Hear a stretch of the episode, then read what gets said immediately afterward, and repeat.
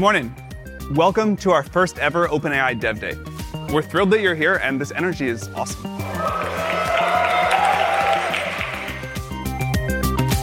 Bonjour, bienvenue à l'écoute de Monde Numérique, l'émission 100% tech, chaque samedi sur toutes les plateformes de podcast.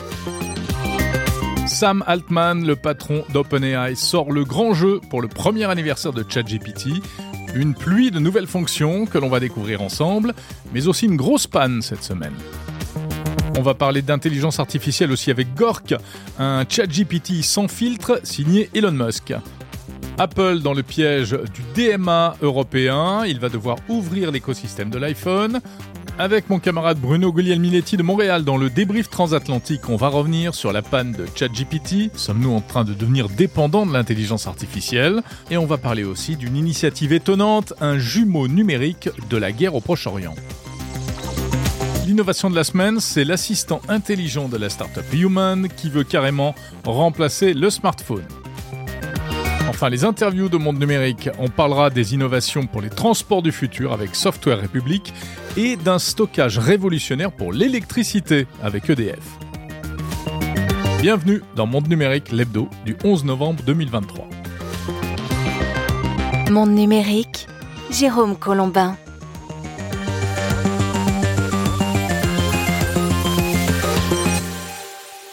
Ravi de vous retrouver une fois encore pour ce nouvel épisode. Monde numérique, c'est le meilleur de la tech. Chaque samedi, l'hebdo 50 minutes de news et d'interviews. Et puis les autres jours de la semaine, des interviews long format en épisodes séparés. L'édito du jeudi et le débrief transatlantique avec Bruno Guglielminetti en avant-goût du samedi. Voilà, ça fait plein de bonnes raisons d'écouter Monde numérique, de vous abonner, d'en parler à vos amis également. Disponible sur toutes les plateformes de podcast et sur YouTube ainsi que sur les assistants vocaux. Retrouvez aussi tous les articles et les transcriptions des interviews sur le site mondenumérique.info où vous pouvez vous abonner à la newsletter.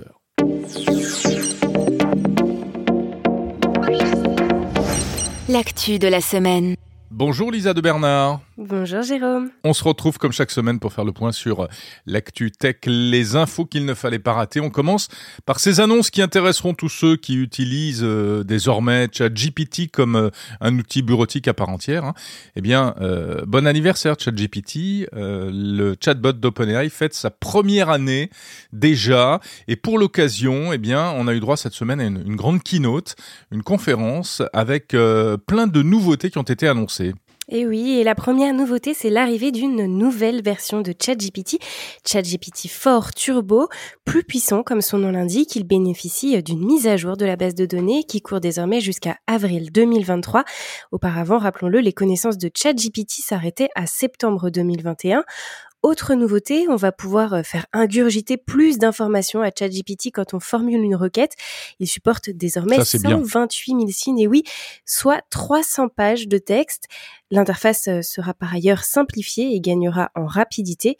Alors ça, c'est pour euh, ChatGPT 4 sur abonnement, mais la version gratuite 3.5 bénéficie elle aussi d'un coup de turbo avec 16 000 signes par requête et des réponses plus efficaces. Hmm, je précise que ce que tu appelles élégamment ChatGPT 4, c'est ChatGPT version 4, hein, en bon français, on est d'accord. oui, tout à fait. Tiens, je te propose que nous écoutions d'ailleurs quelques secondes de euh, Sam Altman, le PDG de PonyEye, lors de cette fameuse présentation à propos de l'augmentation de la mémoire de euh, ChatGPT. De nombreuses personnes ont des tâches qui nécessitent une durée de contexte beaucoup plus longue. GPT-4 prenait en charge jusqu'à 8 kilooctets et, dans certains cas, jusqu'à 32 kilooctets de longueur de contexte. Mais nous savons que cela ne suffit pas pour beaucoup d'entre vous et pour ce que vous souhaitez faire. GPT-4 Turbo prend en charge jusqu'à 128 000 jetons de contexte. Cela représente 300 pages d'un livre standard, 16 fois plus long que notre contexte. Et en plus d'une longueur de contexte plus longue, vous remarquerez que le modèle est beaucoup plus précis sur un contexte long. Voilà, Sam Altman, le patron d'OpenAI, ChatGPT donc. Alors c'est pas tout, Lisa. OpenAI, euh, la maison mère de ChatGPT, a également présenté deux autres nouveautés majeures GPT Builder et GPT Store. Et oui, Chat GPT Builder est une fonctionnalité qui permet aux utilisateurs de créer leur propre version de l'IA, des GPTs, l'objectif étant de créer des IA ultra personnalisées et spécialisées dans des domaines ou des tâches spécifiques. Et pour partager euh, ces GPTs, OpenAI propose un GPT Store, lieu d'agrégation pour les créateurs, qu'OpenAI envisage d'ailleurs de rémunérer à l'avenir. Voilà, c'est incroyable hein, parce qu'ils veulent vraiment se positionner comme euh, une plateforme et comme un, géant de la tech. Euh, on aurait dit une keynote d'Apple avec euh, l'annonce d'un store, l'annonce de nouvelles fonctions, etc., etc. Les fameux GPTs, d'ailleurs, je vous en parle dans un édito sur Monde Numérique. Et puis à, à noter également que ChatGPT est tombé en panne cette semaine hein, suite à une attaque par déni de service revendiquée par des pirates russes. Plusieurs heures de coupure ou de dysfonctionnement on en parle dans quelques minutes avec euh, mon camarade Bruno Guglielminetti dans le débrief transatlantique. Intelligence artificielle toujours avec une annonce signée Elon Musk. Euh, le big boss euh, de Tesla SpaceX X a dévoilé eh bien, un concurrent de ChatGPT, une intelligence artificielle générative pondue par sa nouvelle société XAI et un outil qui s'appelle Grok un nom venu tout droit de l'univers de science-fiction euh, que Musk affectionne particulièrement. Alors, euh, parle-nous un peu de ce Grok. Eh bien déjà, il ne ressemble pas à ses concurrents puisque Grok, à l'image du réseau social X, ne se verra appliquer que très peu de limites. Il ou elle pourra euh, par exemple répondre à des questions sur l'actualité, notamment grâce à sa connexion directe avec X. Selon Elon Musk, ce sera un avantage considérable par rapport aux autres modèles qui s'appuient sur des données anciennes. XAI promet aussi que Grok répondra avec humour, sarcasme et même une pointe de vulgarité, y compris à des questions mmh. épicées qui seront rejetés par la plupart des autres systèmes d'IA. De quoi balayer le politiquement correct que Musk a en horreur. En témoignent eh les réponses surprenantes qu'Elon Musk a obtenues à certaines de ses questions ce week-end et qu'il a publiées euh, sur X. Lorsqu'il demande à l'IA, par exemple, comment fabriquer de la cocaïne, elle lui fournit une réponse en quatre étapes, dont la dernière est d'espérer de ne pas se faire exploser ou arrêter, avant de préciser bien entendu qu'il s'agit d'une blague. On dirait que Musk cherche surtout à prendre le mouvement de l'IA à contre-pied. Oui, exactement. Hein. Si on comprend bien, ce sera une sorte de, chat GPT sans filtre. Hein. Alors ça en est où concrètement? Ce projet Eh bien, Grok est toujours en phase de test, mais euh, Elon Musk reconnaît déjà que son IA ne sera pas en mesure de rivaliser avec le leader du secteur, ChatGPT. En revanche, il estime surpasser Yama 2 de Meta par certains aspects. Alors, euh, si l'on sait que Grok sera euh, disponible directement depuis X pour les abonnés X Premium Plus qui payent donc un abonnement de 16 dollars par mois, en revanche, aucune date de sortie officielle n'a été révélée pour le moment, mais on peut espérer que cette IA soit disponible dans quelques semaines puisque les utilisateurs certifiés euh, de, X ont d'ores et déjà accès à la version bêta. Alors une version à laquelle donc euh, ils ont eu accès après seulement quelques mois, euh, enfin deux mois d'entraînement, parce que c'est l'un des aspects hein, d'ailleurs de cette nouvelle IA, c'est la rapidité hein, apparemment à obtenir des résultats dans un, un temps restreint. Un mot encore à propos euh, d'intelligence artificielle, Lisa. Euh, ça, c'était donc euh, Grok. on attend, alors qui est pas disponible en France hein, pour l'instant, uniquement aux États-Unis sur liste d'attente. mais ce qui est amusant, c'est que tout le monde veut son chat GPT, et y compris en Europe. D'ailleurs, l'Allemagne va lancer elle aussi un outil oui, baptisé Alep Alpha et il s'agit euh, plus précisément d'un partenariat entre Bosch, Lidl, le groupe de médias allemand Burda et la société européenne SAP qui ont décidé d'investir un demi-milliard de dollars dans la start-up allemande spécialisée dans l'IA Alpha, euh, Alep Alpha. Euh, objectif, eh bien, c'est créer un concurrent de ChatGPT, comme tu le disais, destiné notamment à l'industrie et aux autorités gouvernementales. Bref, la bataille de l'IA continue sur tous les fronts. C'est une petite révolution qui se prépare dans l'univers Apple, et une révolution dont ce serait bien passé la marque à la pomme. On sait que l'écosystème Apple est un univers très fermé, mais voilà, l'année prochaine, tout va changer à cause d'un nouveau règlement européen, encore un, le DMA, le Digital Market Act, qui va entrer en vigueur. Eh bien, le DMA va notamment obliger Apple à mettre de l'eau dans son vin concernant sa messagerie iMessage. Vous savez, les petites bulles bleues contrairement aux bulles vertes qui sont réservées aux, SMS. La pression est en effet de plus en plus forte pour qu'Apple s'ouvre à autre chose et en l'occurrence au RCS. Et oui, Google et les opérateurs européens Orange, Vodafone, Dutch Telecom et Telefonica ont témoigné devant la Commission européenne. Ils réclament qu'iMessage soit soumis à la future réglementation et qu'Apple prenne en charge le RCS, comme tu le disais, le Rich Communication Services.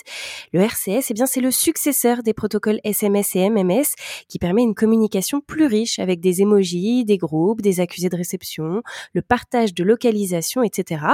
Déjà euh, largement utilisé sur les smartphones Android, mais pas sur les iPhones, puisqu'il y a iMessage qui offre les mêmes fonctionnalités, mais uniquement entre possesseurs d'iPhone. Alors, cela réduit forcément considérablement le, le champ des opérateurs. Voilà pourquoi ceux-ci réclament de pouvoir, je cite, atteindre tous leurs clients en tirant parti de services de communication modernes dotés de fonctions de messages enrichis. Mais bon, évidemment, Apple n'a pas franchement l'intention de se laisser faire, donc qu'est-ce qu'ils ont prévu? Eh bien, euh, Apple va batailler pour essayer de passer à côté du DMA, notamment en mettant, euh, en misant, pardon, sur le nombre d'utilisateurs mensuels de son application, 45 millions selon la firme américaine, une aubaine car c'est justement à compter de plus de 45 millions d'utilisateurs européens par mois qu'une entreprise est concernée par le DMA.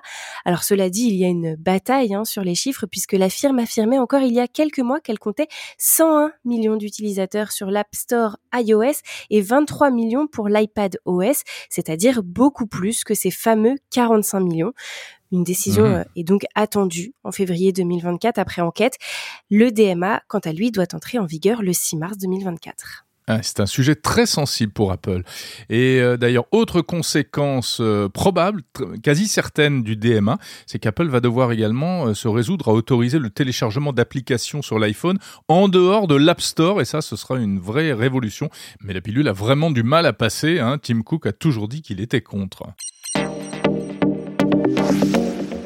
Revenons en France pour finir avec euh, un coup dur pour l'opérateur Orange qui vient d'écoper d'une très grosse amende, une amende infligée par l'ARCEP, l'autorité des télécoms. Motif eh bien Orange n'aurait pas respecté ses engagements en matière de déploiement de la fibre, Lisa. Oui, et c'est un casse-tête euh, qui remonte à 2018, quand euh, Orange s'est engagé juridiquement à couvrir en fibre optique 3000 communes et ses habitants dans les zones les moins denses. L'opérateur euh, devait rendre raccordable un minimum de 92% de logements et locaux professionnels avant le 31 décembre 2020, quand les 8% restants pouvaient effectuer une demande sous 6 mois pour atteindre un total de 100%. Alors dans les faits, seulement 88% des logements avaient bénéficié d'une telle mise à niveau lors d'une première mise en demeure de l'ARCEP en septembre 2022. Et donc, face au manque de réactivité de l'opérateur, l'ARCEP sanctionne et sanctionne fort 26 millions d'euros d'amende. Une annonce qui coïncide d'ailleurs avec l'officialisation de la prise de nouveaux engagements d'Orange envers l'État qui doit raccorder 1,5 million de nouveaux foyers d'ici 2025, tandis qu'un droit au raccordement devrait voir le jour mais Orange conteste cette décision. Et oui, Orange fulmine face au montant colossal de l'amende qui, à titre de comparaison, permettrait de raccorder une ville comme Caen, selon les propos euh, d'un proche de l'opérateur. Une décision euh, jugée euh, contre-productive au regard de ces informations et qui pourrait, selon l'entreprise, réduire d'autant le montant des investissements opérés dans le déploiement de la fibre au détriment des foyers en attente de raccordement. Voilà, bras de fer donc euh, entre l'opérateur historique et les autorités, comme on dit, affaire à suivre. Merci beaucoup Lisa de Bernard et on se retrouve la semaine prochaine. Merci Jérôme, à la semaine prochaine. Le débrief transatlantique. Salut Jérôme Colombin. Salut Bruno Guglielminetti, ravi de te retrouver comme chaque semaine pour le débrief diffusé euh, dans mon carnet et dans mon numérique. Et cette semaine, Bruno, je crois que tu voulais revenir sur cette étonnante panne de ChatGPT. Ouais, ben écoute, étonnante, je pense que c'est le cas de le dire, sauf que, ma petite confidence, je me suis abonné à un courriel qui est envoyé aux développeurs et aux gens qui s'intéressent à la sécurité de la part oh, d'OpenAI. Oui, le coquin. Et là, je suis en train de voir qu'ils ont plusieurs ennuis techniques euh, dans une journée. C'est intéressant, je vois le fil rentrer. Je fais la même chose avec euh, certains services, dont Zoom, et ça m'intéresse de voir un peu la fréquence des ennuis et qu'est-ce qui, qu'est-ce qui cloche et qu'est-ce qu'ils arrivent à réparer. Mais donc, euh, mhm. oui, je voulais t'en parler parce que cette semaine, c'était mercredi et donc il y a eu une panne qui a duré environ une heure et du service ChatGPT, autant le 3.5 que le 4, et aussi des passerelles, donc de l'API qui permet à un écosystème qui s'est développé depuis le temps autour de, de ChatGPT euh, de fonctionner. Et là, je mhm. me suis dit, euh, oups, mais euh, qu'est-ce qu'on fait quand ça ne fonctionne plus? Et là, c'est la fin du monde, quoi. Ben, presque. Parce que là, euh, le questionnement qui est mis survenu, c'est dans le fond, c'est de voir la dépendance qu'on avait avec un service comme celui-là. On le sait, quand les réseaux sociaux tombent en panne, c'est la catastrophe. Tout le monde s'en va sur un autre réseau pour dire, mais qu'est-ce qui se passe sur le réseau qui est en panne? ouais, Il paraît quand Google, euh, quand Google bug ou bugué, parce que ça arrive quand même moins souvent, euh, etc.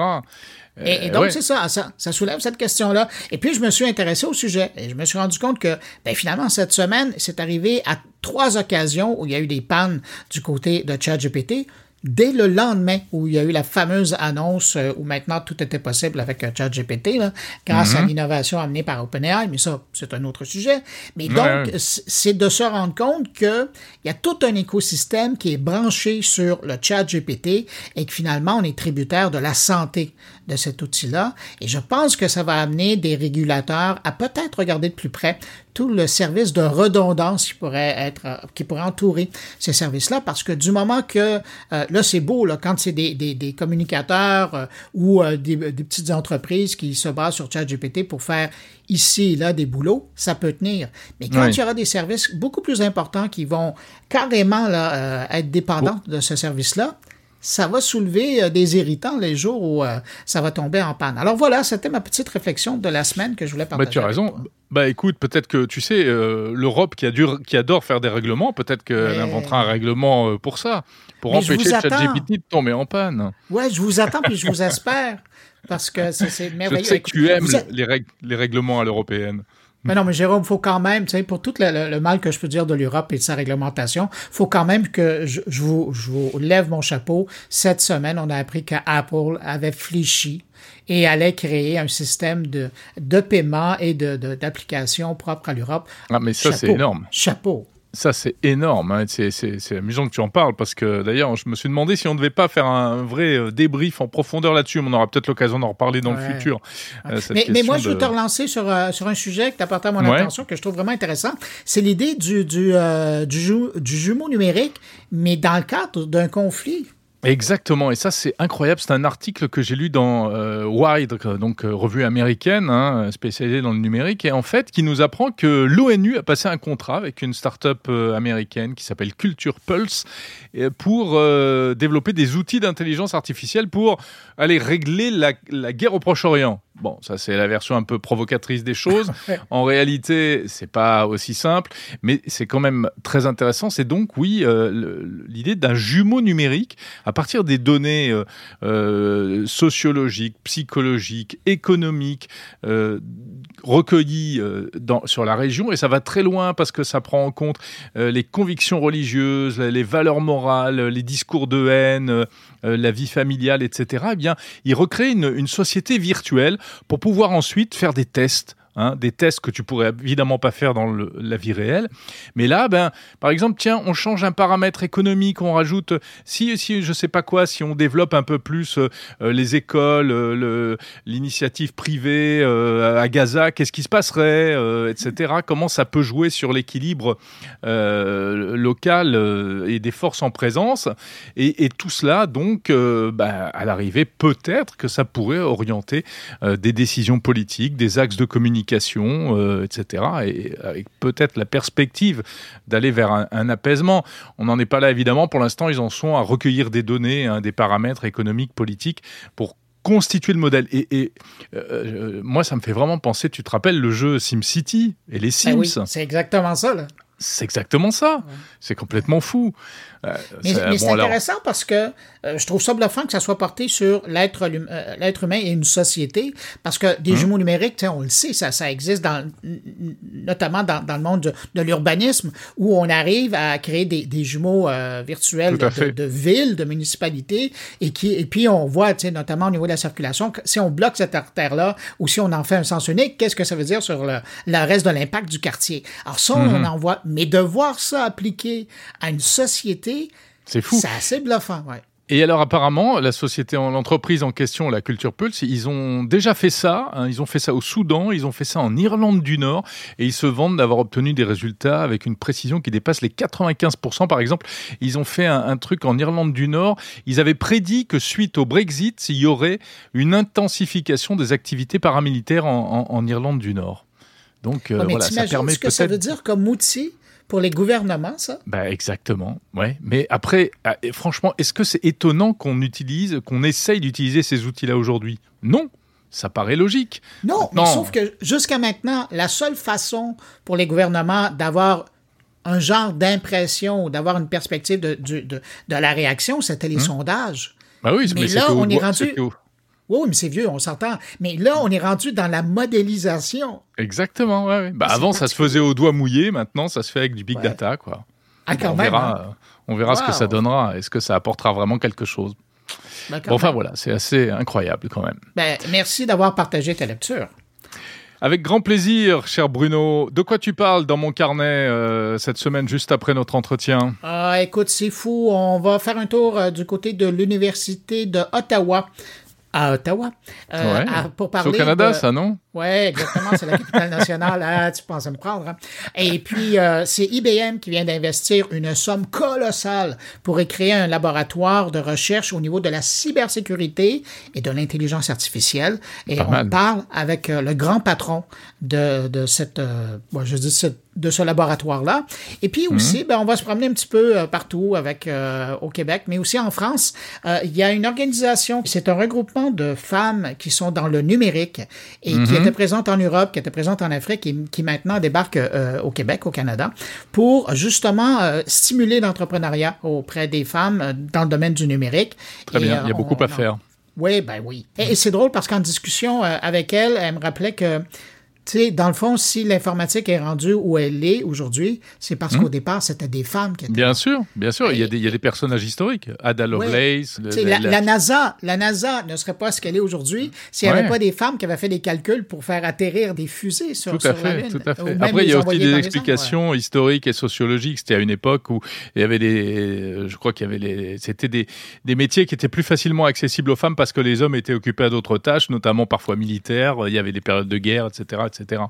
Ah ouais, enfin, voilà. bon, ben, encore le bois pour se chauffer. Ah Exactement. Non, mais de toute façon, il est certain qu'il faut aller vers de la parité, euh, plus de parité homme-femme dans, dans, la tech. Euh, Et toi, de ton côté, tu parles de Vaste sujet. Alors moi, cette semaine, euh, dans ma chronique L'innovation de la semaine, je m'intéresse à un truc complètement fou qui est en train d'être présenté en ce moment même, là, au moment où on enregistre ce débrief. C'est euh, ce petit assistant euh, intelligent euh, à, porter sur soi, sur ses vêtements, et qui a l'ambition de remplacer le, smartphone. C'est une société américaine qui s'appelle Human qui fait ça. voilà. Et puis, sinon, côté interview, eh bien, je donne la parole à Software République, qui est une émanation de plusieurs grands groupes français, Renault, Thales, etc., pour voir qui ouvre ses portes à des startups innovantes, notamment dans le domaine de l'automobile. Et puis, je m'intéresse aussi un stockage révolutionnaire pour l'électricité avec EDF. Wow. Voilà. Bon, ben, c'est à écouter euh, chez mon numérique et dans mon carnet. Salut Bruno, salut à toi et à tous tes auditeurs.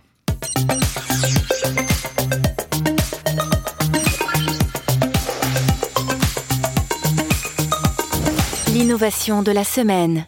Et si c'était le futur du smartphone? En tout cas, c'est comme ça que la start-up américaine Human présente son joujou dévoilé cette semaine euh, à l'occasion d'un événement en ligne, une vidéo en fait, un petit appareil qui s'appelle le AI Pin. Littéralement l'épingle à intelligence artificielle.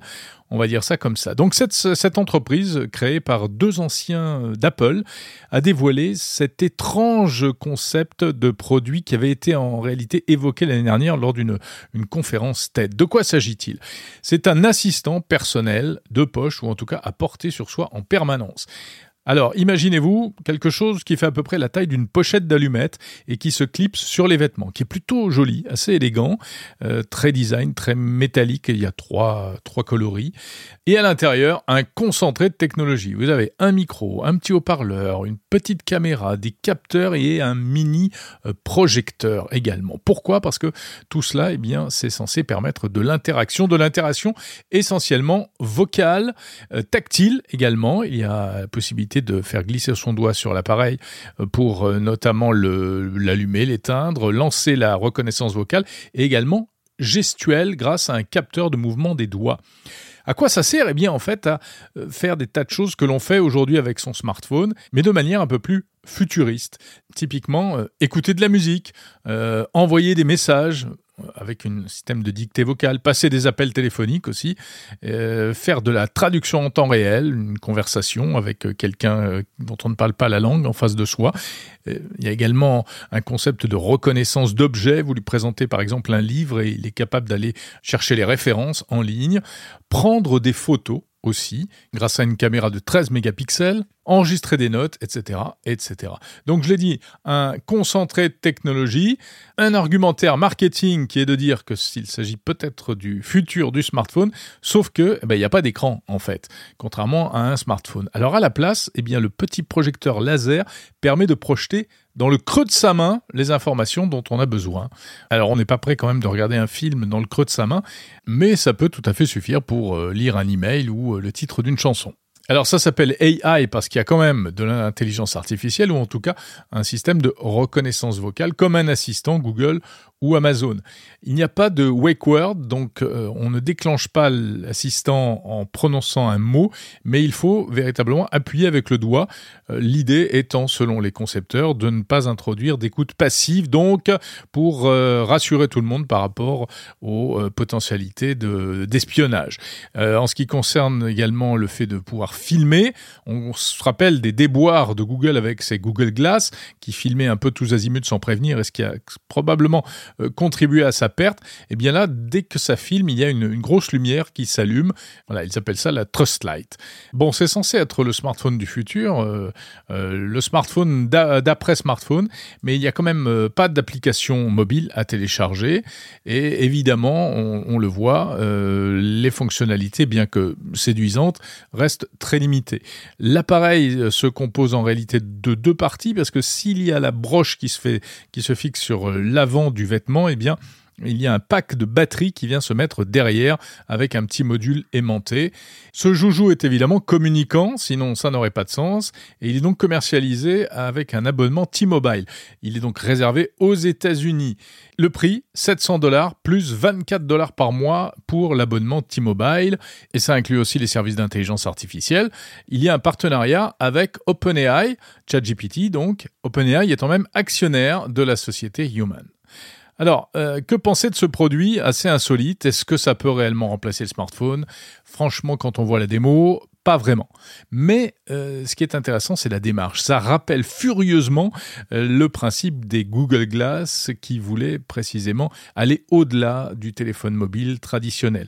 On est aussi sur la plate-bande, les plates-bandes des lunettes connectées. Et c'est ça qui est intéressant, c'est de voir toutes les tentatives qui sont menées actuellement pour essayer d'inventer euh, ces outils communicants du futur. Est-ce que ce AI PIN pourrait réellement suffire à certaines utilisations en tout cas à certains moments de la journée, par exemple, pour nous détacher de l'écran, comme eh bien euh, l'affirment les, concepteurs, ou bien est-ce que ça ne sera qu'un accessoire supplémentaire en complément du téléphone mobile? À ce stade, c'est plutôt à ça que ça ressemble. Je pense qu'il faut vraiment le prendre comme une première brique dans le cadre d'une démarche audacieuse, euh, exploratoire presque. On n'est plus directement dans de la technologie euh, consumériste. il ne s'en vendra sans doute pas beaucoup d'exemplaires, mais presque dans quelque chose qui relève de, de la recherche, à la recherche des usages futurs pour les objets communicants et pour nos interactions avec euh, les intelligences artificielles. Voilà, c'est quand même intéressant. Allez faire un tour, je vous mets le lien dans la description de ce podcast. Le Human AI Pin, c'est indéniablement le produit high-tech de la semaine.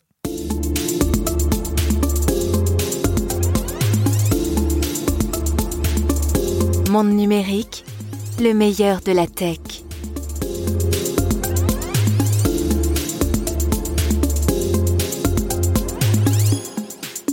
On passe aux interviews de la semaine de Monde Numérique et je vais vous emmener vers d'autres horizons. Dans un instant, avec EDF, Julien Villeray, directeur de l'innovation, vous allez découvrir un procédé insolite euh, qui est en préparation euh, pour stocker de l'énergie à grande échelle. Mais avant cela, parlons d'un immense territoire d'innovation technologique, celui de l'automobile et d'une manière plus générale de la mobilité.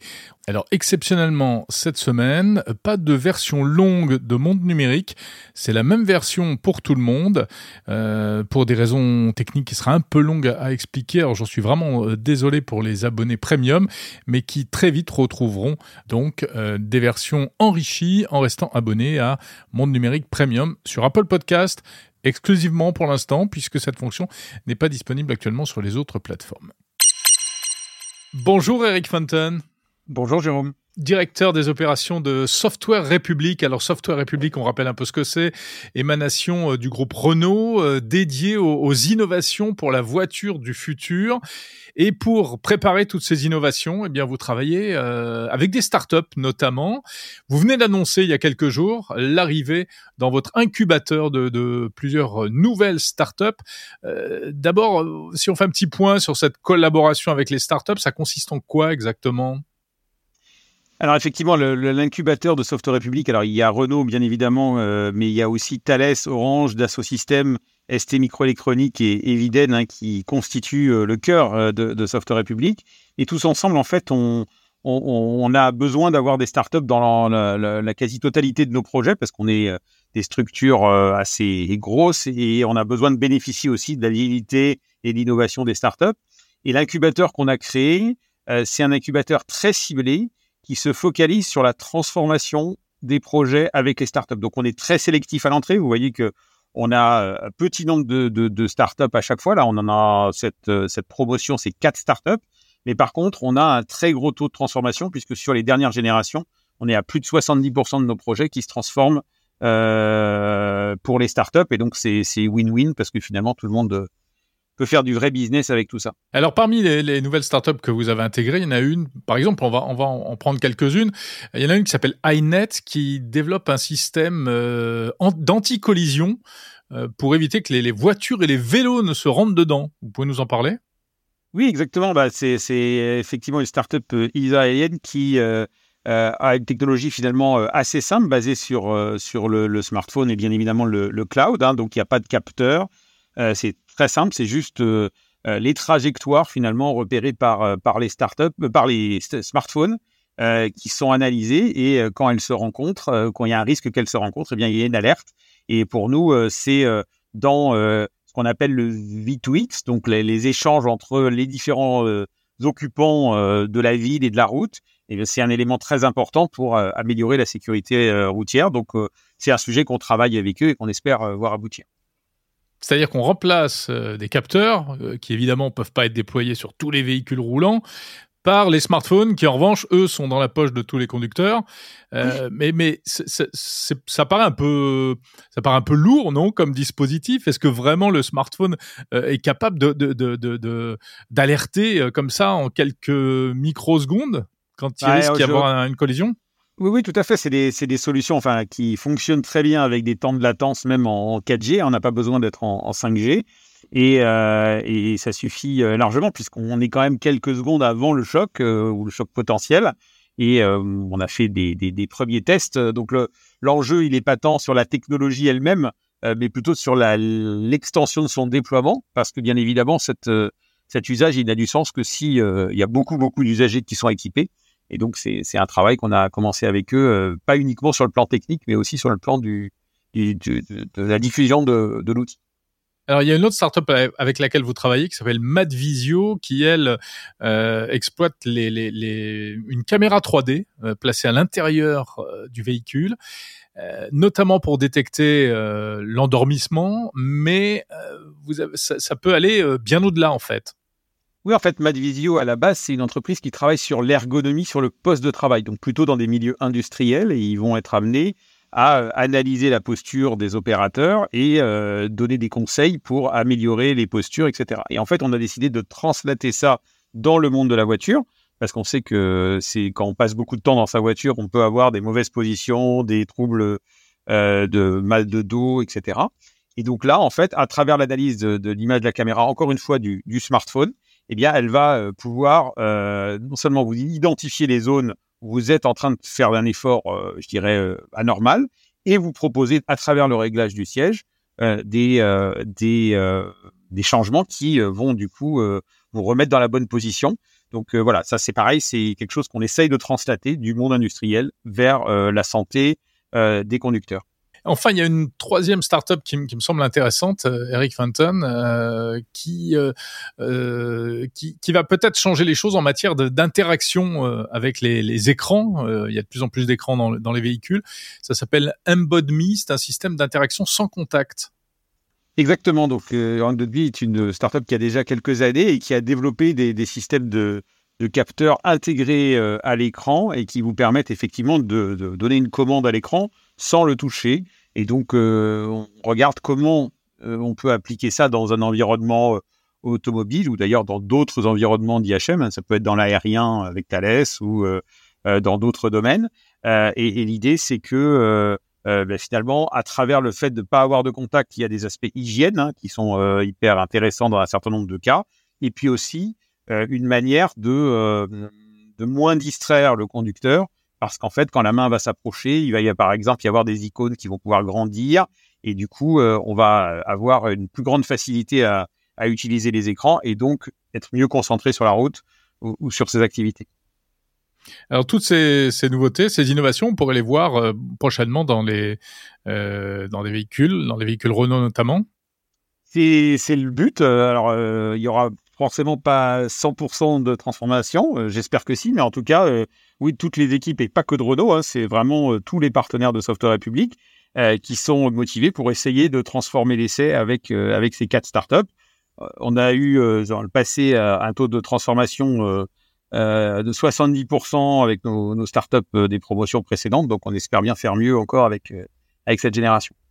Mmh. Eric Fenton, encore une ou deux questions euh, euh, liées à l'actualité de, l'innovation euh, dans, dans l'automobile. Euh, récemment, DS a annoncé l'arrivée de ChatGPT à bord euh, de la voiture. Donc le chatbot, on peut lui parler, il nous fait des réponses en langage naturel, etc. Est-ce que d'après vous, c'est des choses qui, qui vont, qui ont un sens aujourd'hui, et, enfin, et dans le futur, et qui pourront se, dé se développer? Écoutez, je pense que l'humanisation de la relation entre euh, la technologie, la voiture euh, et, le, et le conducteur, c'est quelque chose de très fort. Hein. Le concept qu'on avait montré à, à l'Ivatech l'année dernière, tous ensemble, d'ailleurs avec les partenaires de Software Republic, s'appelait Human First. Et c'était bien ça l'idée, hein, d'humaniser la relation avec la technologie. Et euh, vous avez vu aussi il y a quelque temps que Renault a, a présenté un avatar qui, donc, qui, verra le jour euh, prochainement euh, dans, des véhicules Renault. Donc, euh, donc c'est c'est la même idée euh, de d'avoir une relation chaude, une relation émotionnelle avec l'objet et avec la technologie. Mmh. Mais on sait aussi que les, constructeurs automobiles ont, du mal à, implémenter des solutions euh, euh, rapidement dans les véhicules parce que hein, les cycles de production sont beaucoup plus longs, etc. Alors que est-ce que finalement euh, demain c'est pas le smartphone qui va tout prendre, qui va prendre toute la place dans la voiture Est-ce que euh, ça a un sens d'avoir une intelligence à bord même du véhicule? Je crois que les deux, les deux sont vraiment très complémentaires. C'est clair que, alors, vous avez mentionné le, le fait qu'il y a le cycle de développement, mais il y a surtout le cycle de vie de la voiture. C'est-à-dire que euh, euh ensuite, la voiture, elle va rouler pendant 15, euh, 20 ans. Et pendant tout ce temps-là, il, il, y a, il y a une question de comment je mets à jour finalement les, les, les fonctionnalités. Alors, ce qui est en train d'arriver avec le software defined vehicle, ces nouvelles architectures euh, électroniques, ça va être un très gros facteur pour permettre ces mises à jour. Et puis après, il y a d'autres solutions euh, qui sont effectivement sur le smartphone, comme celle dont on a parlé euh, précédemment, et qui ont l'avantage de permettre de toucher des voitures plus anciennes, et donc de s'adresser au parc de voitures et pas uniquement à des voitures neuves. Donc, c'est fromage et dessert. Espérons. Vous pouvez nous juste nous donner quelques précisions sur ce que vous évoquez là, qui devrait permettre et faciliter les, mises à jour? C'est quoi exactement? En fait, une des grandes tendances de l'industrie automobile, hein, c'est d'avoir de, changer les, les, types d'architecture euh, électronique des, véhicules et euh, donc vers euh, une architecture qui est centrée sur le sur quelques calculateurs. Donc c'est une architecture qu'on appelle centralisée. Hein. Finalement, on passe de, de voitures habituellement qui ont plusieurs dizaines de calculateurs répartis dans la voiture. là, on va venir les centraliser pour en faire quelques gros. Et ça, ça a l'énorme avantage, en plus de faciliter beaucoup euh, tout ce qui est mise à jour et évolutivité euh, de la voiture, parce que finalement, on n'a pas à reconfigurer euh, l'ensemble des, des, calculateurs, mais juste un ou deux. Donc, donc ça, c'est des choses qui arrivent aussi dans les prochaines années et qui sont une très très grosse transformation de, de ce point de vue. Eric Fenton, encore une question. la voiture autonome, est-ce qu'elle a pas un peu du, plomb dans l'aile quand on voit ce qui est en train de se passer euh, à San Francisco, par exemple, avec le constructeur euh, General Motors, qui est, qui, est, quasiment en train de retirer ses, taxis autonomes Cruise. Hein, euh, il y a eu un problème, un taxi impliqué dans un accident, donc ils ont été interdits, suspendus. Et puis là, on s'aperçoit qu'il y a des faiblesses technologiques. Cette voiture autonome, on a l'impression qu'elle a un mal fou à voir le jour.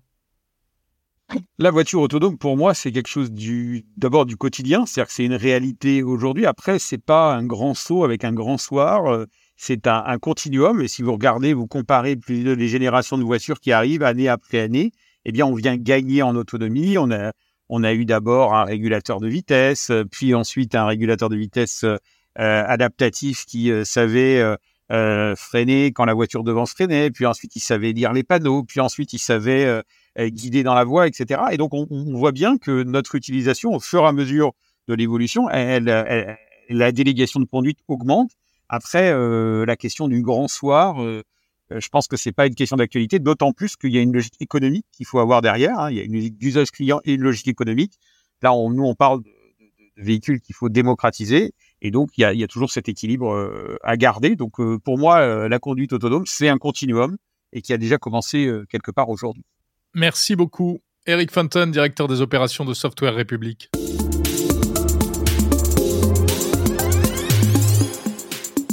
Bonjour Julien Villeray. Bonjour Jérôme. Directeur de l'innovation d'EDF. On se retrouve chaque mois en partenariat avec EDF sur Monde Numérique pour parler des innovations au service de l'énergie du futur. Et aujourd'hui, un dispositif étonnant pour stocker de l'électricité. Ce ne sont pas des batteries. Alors en fait, il s'agit de stockage longue durée. Alors euh, peut-être on va revenir euh, d'abord au fait qu'on stocke, euh, on le sait déjà, hein, le pétrole, le gaz. On en a beaucoup parlé l'année dernière lors de, la gestion de la crise avec avec l'Ukraine et donc avec le gaz le gaz russe. Et on a toujours dit que l'électricité, bah ça se stocke pas. Alors c'est pas tout à fait vrai, hein, puisqu'en fait, ça se stocke un peu. Euh, on a des piles, par exemple, hein, la pile électrique rechargeable. D'ailleurs, Cocorico, c'est une invention française, monsieur. Ouais, bien sûr. Un Gaston Planté en 1859. Euh, et donc, euh, on a vraiment un besoin de stocker l'électricité pour beaucoup d'usages. Et en particulier aujourd'hui, pour que le système électrique continue de fonctionner avec le développement des énergies renouvelables. Parce qu'évidemment, les énergies renouvelables, la production est variable, hein, ça va dépendre. Hein. Plus il y a de soleil, bah, plus le photovoltaïque marche, mais la nuit, ça ne marche pas. Pareil pour le vent, il faut du vent, etc. Donc tout ça est très variable.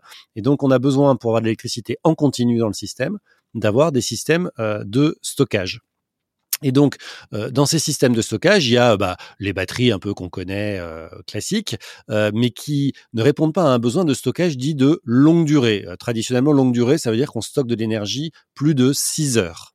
Et aujourd'hui, on n'a pas des technologies disponibles sur le marché, euh, on va dire classiques, qui répondent ou qui sont adaptées à l'échelle du problème.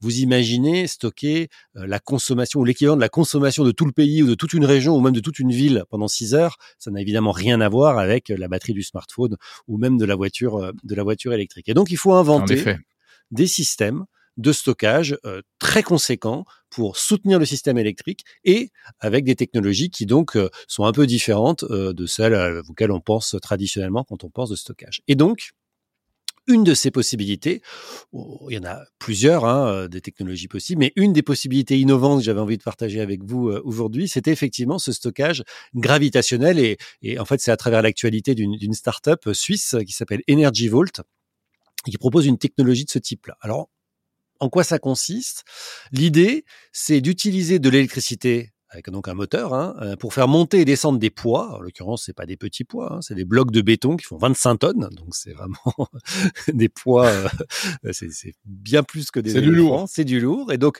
euh, bah, on imagine ou imaginez une grande tour, une grande grue en fait, hein, donc électrique, et avec à son sommet la possibilité d'y stocker bah, ces grands blocs de béton de 25 tonnes. Donc on les fait monter avec de l'électricité Hein, avec un moteur tout simplement.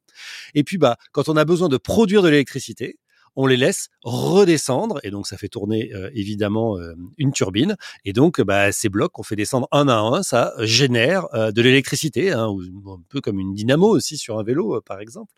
et donc c'est finalement un stockage d'énergie à travers ces blocs de béton, et c'est évidemment la force de la gravité hein, qui les tire vers le bas, sans pour le coup avoir besoin de moteur pour tiré vers le bas, qui va générer de l'électricité. Alors ça paraît très simple euh, sur le papier, en fait c'est évidemment euh, très compliqué à mettre en place, mais euh, voilà, c'est une idée qui fait son chemin depuis plusieurs années, et c'est une des technologies, on pourra en parler d'autres peut-être, mais c'est une des technologies qui en ce moment est assez voilà en train de se développer à travers pas mal de pas mal de startups. Julien, est-ce qu'on a une idée de euh, ce que ça représente en termes de, de, de capacité, de stockage, d'alimentation électrique? Oui, alors ce que ça représenterait, hein, parce que c'est toujours euh, en hypothétique évidemment avec un projet d'une start-up, mais globalement c'est un projet à ce stade à 100 mégawattheures, hein, ce qui correspond globalement à la consommation d'une ville de 28 000 habitants pendant une heure, hein, pour avoir euh, donné donné un idée, une idée, et globalement le taux de rendement c'est-à-dire la différence entre bah, l'électricité que je vais devoir dépenser pour euh, pouvoir euh, euh, créer ce stockage, c'est-à-dire remonter mes blocs de béton, et l'électricité que je vais produire quand je vais utiliser ces blocs de béton en descente pour produire de l'énergie, est globalement de 80%. Alors peut-être que pour ceux qui nous écoutent, ça peut paraître pas beaucoup de perdre 20% finalement d'électricité. En fait, c'est très bon rendement, ça. Hein. C'est vraiment un très très bon rendement. En général, les rendements des mmh stockages sont plutôt entre 30 et 60%.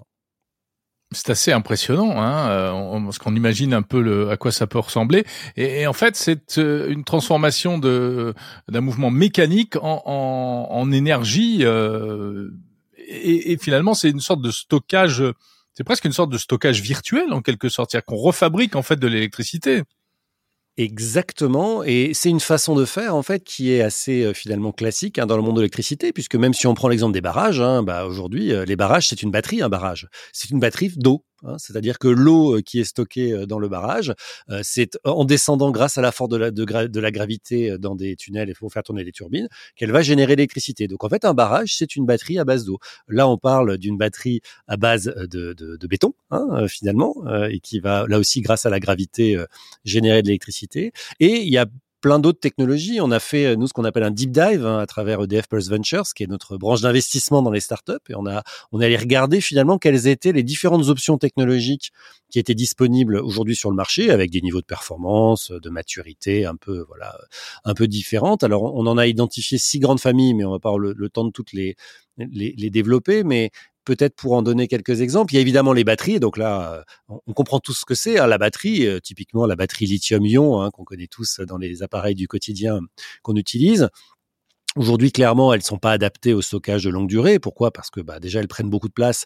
Elles ont donc une densité d'énergie, comme on dit, euh, relativement faible. Et surtout, elles coûtent extrêmement cher. Et donc, on imagine les, volumes. Il faudrait des, des, des, stades entiers de batteries euh, pour pouvoir euh, apporter un stockage longue durée de quelques, heures. donc, c'est évidemment pas, évidemment pas adapté. Mais ça se développe beaucoup. Ça progresse. Les prix baissent. D'autres chimies de batteries se développent. Hein, donc, le sodium-ion, par exemple, ou les batteries métallaires. Et donc, de la même façon, Hein, euh, on voit bien que la batterie, bah, finalement, le liquide qui est à l'intérieur de la batterie, c'est un liquide chimique, et, c'est lui finalement qui va stocker, euh, faire ce stockage d'énergie. Donc c'est bien de la conversion d'une électricité en autre chose. On peut convertir de la chaleur aussi, l'électricité en chaleur qu'on peut ensuite reconvertir en électricité. Euh, par exemple, nous avons quasiment tous chez nous un système de stockage électrique à base de chaleur, ça s'appelle le ballon d'eau chaude.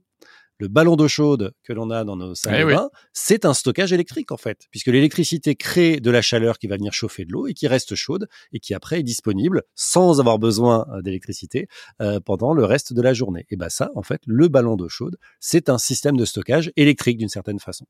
Euh, on peut stocker dans des briques aussi mmh la chaleur. Hein, quand on a des radiateurs électriques avec un système réfractaire, bah, c'est des briques qui vont chauffer puis qui derrière vont restituer la chaleur sans avoir besoin d'électricité. On peut même faire du stockage électrique avec de l'air comprimé.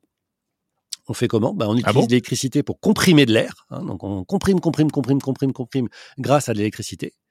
Et puis bah, quand on a besoin de recréer l'électricité, on va laisser l'air se détendre et passer dans une turbine. Donc il va là, dans l'autre sens, hein, en décharge, produire de l'électricité. Euh, il y a vraiment plein hein, de façons d'imaginer euh, de, systèmes de stockage, de stockage électrique. Et en fait, euh, on, est sur des process très physiques, hein, on a bien parlé, la gravitation, euh, la détente de l'air, etc., mais qui pourrait vraiment changer la donne pour pouvoir justement permettre ce stockage de longue durée. Euh, si je donne une illustration de l'importance du stockage de longue durée, c'est parce qu'on voit bien que les renouvelables se développent très rapidement. Et d'ailleurs, il y a un souhait hein, dans le monde entier de développer l'énergie renouvelable. Et euh, évidemment, si, comme je l'ai dit en introduction, on ne sait pas la stocker sur une longue sur une longue durée, bah, ça va freiner finalement finalement son potentiel. En tout cas, euh, toutes ces recherches, euh, voilà, on n'aura pas le temps d'en parler plus euh, peut-être ici, mais on a mis en ligne sur notre site EDF, hein, donc edf.fr, sur l'espace EDF Pulse, bah, ce deep dive, cette étude que l'on a faite sur le sujet du stockage longue durée et des startups associées. Donc voilà, vous pouvez, si ça vous intéresse, le consulter et même si vous êtes engagé sur le sujet, nous contacter là-dessus. Merci Julien Villeray, directeur de l'innovation d'EDF.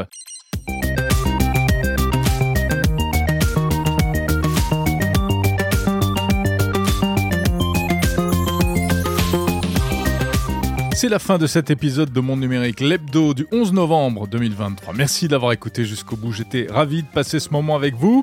Un épisode de Monde Numérique concocté comme chaque semaine avec amour.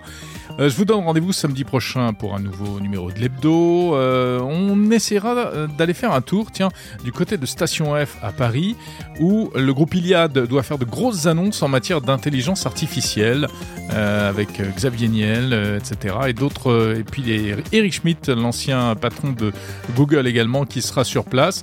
On ira voir un peu ce qu'il nous prépare. D'ici là, euh, ne ratez pas la semaine prochaine les interviews en version longue de Monde Numérique, donc les éventuels bonus, euh, l'édito de la semaine, jeudi. Et puis, euh, mondenumérique.info, le site où vous pouvez retrouver les articles, les transcriptions des interviews et surtout vous abonner à la newsletter. la newsletter de Monde Numérique, c'est chaque samedi le sommaire de l'hebdo et ensuite des coups d'œil sur les invités et sur l'édito de la semaine. Euh, j'en profite pour vous signaler que vous pouvez bien entendu parler de monde numérique à vos amis, vous abonner en masse, euh, faire circuler la newsletter. Je vous souhaite une très bonne semaine pleine de tech. Salut